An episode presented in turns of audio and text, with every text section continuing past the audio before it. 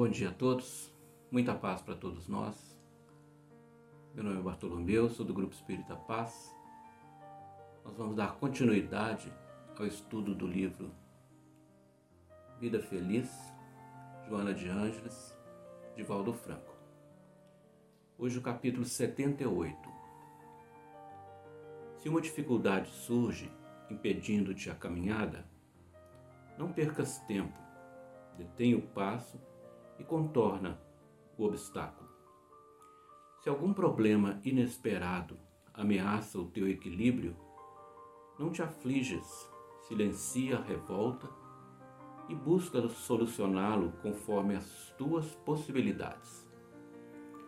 Se alguém a quem amas mudou de conduta em relação a ti ou abandonou-te, mantém-te sereno.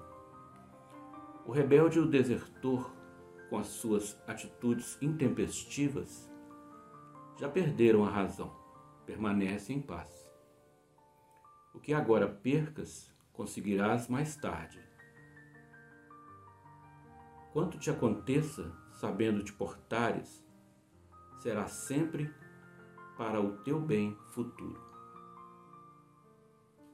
Neste capítulo 78 do livro Vida Feliz, da Joana de Ângeles, nós lembramos de uma frase de um filósofo chinês que viveu há seis séculos antes do Cristo, Lao Tse.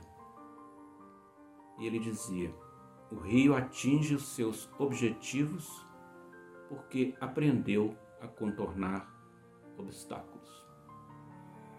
E nessa ideia do rio, da água, em se tratando aqui o texto de dificuldades, de problemas, quando eles surgem na nossa vida, nós lembramos da fluidez, porque o rio, ele contorna os obstáculos porque ele flui. E nós muitas vezes, ao nos depararmos com as dificuldades, com os obstáculos do caminho, nós temos dificuldades internas que nos tornam muito, muito rígidos na condução daquele problema, daquela dificuldade.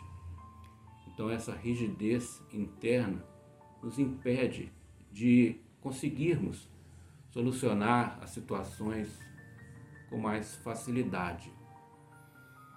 E nós lembramos que essas nossas dificuldades faz com que nós transformemos, às vezes, uma situação que é mais simples numa situação muito difícil é aquela ideia de transformarmos uma gota numa tempestade, não é mesmo?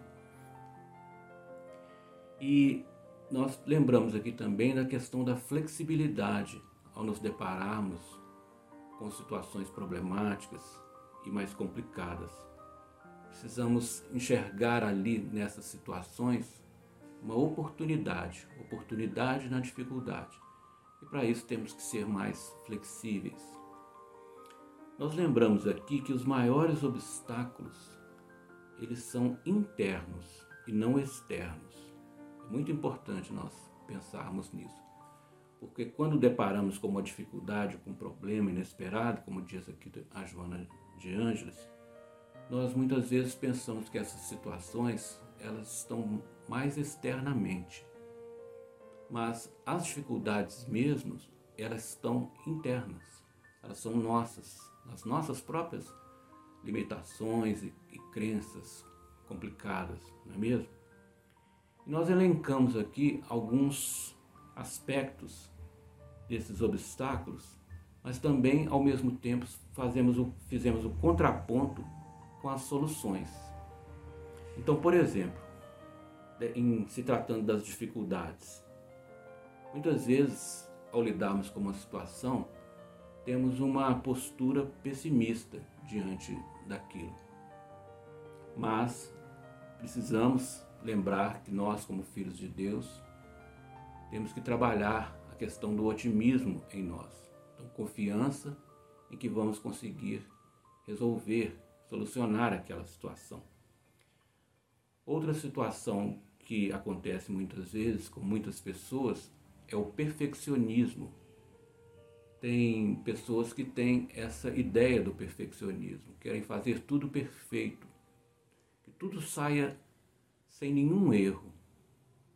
E não, não podemos lidar com essa situação do perfeccionismo. Temos que pensar que nós somos humanos e nos dar o direito, muitas vezes, a falhas para o nosso crescimento, não é mesmo? Outra situação, o heroísmo, é aquela ideia do super-herói. A pessoa pensa que ela tem que ser um super-herói, vencer todas as situações, ter superpoderes para lidar com qualquer coisa que seja. E nós gostamos de lembrar que super-herói é coisa de cinema americano. Para a vida prática, não serve. Não tem condição de nós ficarmos pensando que nós vamos dar conta de tudo, que temos superpoderes. Então nós somos seres humanos e não super-heróis. Outra situação é o vitimismo. Quantos de nós trabalhamos com essa ideia de ser a vítima já há longo tempo, há longas encarnações? Trazemos essa ideia negativa conosco, que nós somos a vítima diante daquela situação. E perante a lei divina e a justiça divina, sabemos que não existe a questão da vítima, não é mesmo? E abandonar então essa ideia do vitimismo. Pensar que nós somos filhos de Deus mesmo. O medo exagerado. Então, ao lidarmos com situações que nos constrangem, que nos aborrecem, muitas vezes ficamos à mercê de um pavor. É o medo exagerado. Mas o medo, ele tem que ser controlado. O medo faz parte da nossa caminhada evolutiva, porque ele é algo básico na nossa vida, é uma emoção básica. Então o medo vai fazer parte da nossa vida, mas ele tem que ser um medo controlado pelo ser inteligente, que é o espírito, que somos nós. Quando esse medo se torna doentio e exagerado, dificulta muito a questão das soluções das nossas dificuldades. Outra situação, querer estar sempre no controle. Abandonar isso também. Nós jamais vamos estar em todas as situações no controle. Tem situações que nós não damos conta, então nós temos que ter a humildade de pedir ajuda a quem possa nos ajudar. Seja essa pessoa uma pessoa profissional ou alguém que nós conhecemos que é alguém que tem uma conduta boa, um pensamento bom, ou até mesmo os amigos espirituais, através da prece, podem vir nos ajudar. Mas para isso é preciso de nós abrirmos campo mental para que essas soluções venham. E também as crenças negativas.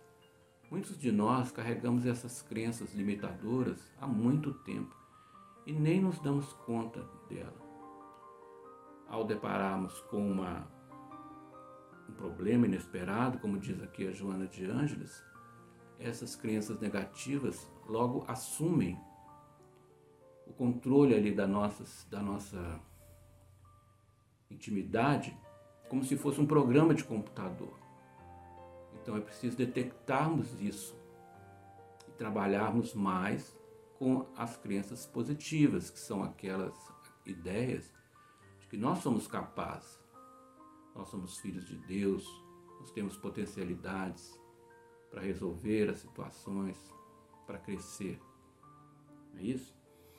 Então, estão aí alguns tópicos que nós elencamos que vão nos ajudar a refletir diante dessas situações mais difíceis da vida, das dificuldades, dos problemas. E a Joana de Anjos fala aqui, né? Não percas tempo, detém o passo e contorna o obstáculo, como o rio faz. Sejamos mais leves, mais fluidos, como a água. Isso facilita muito.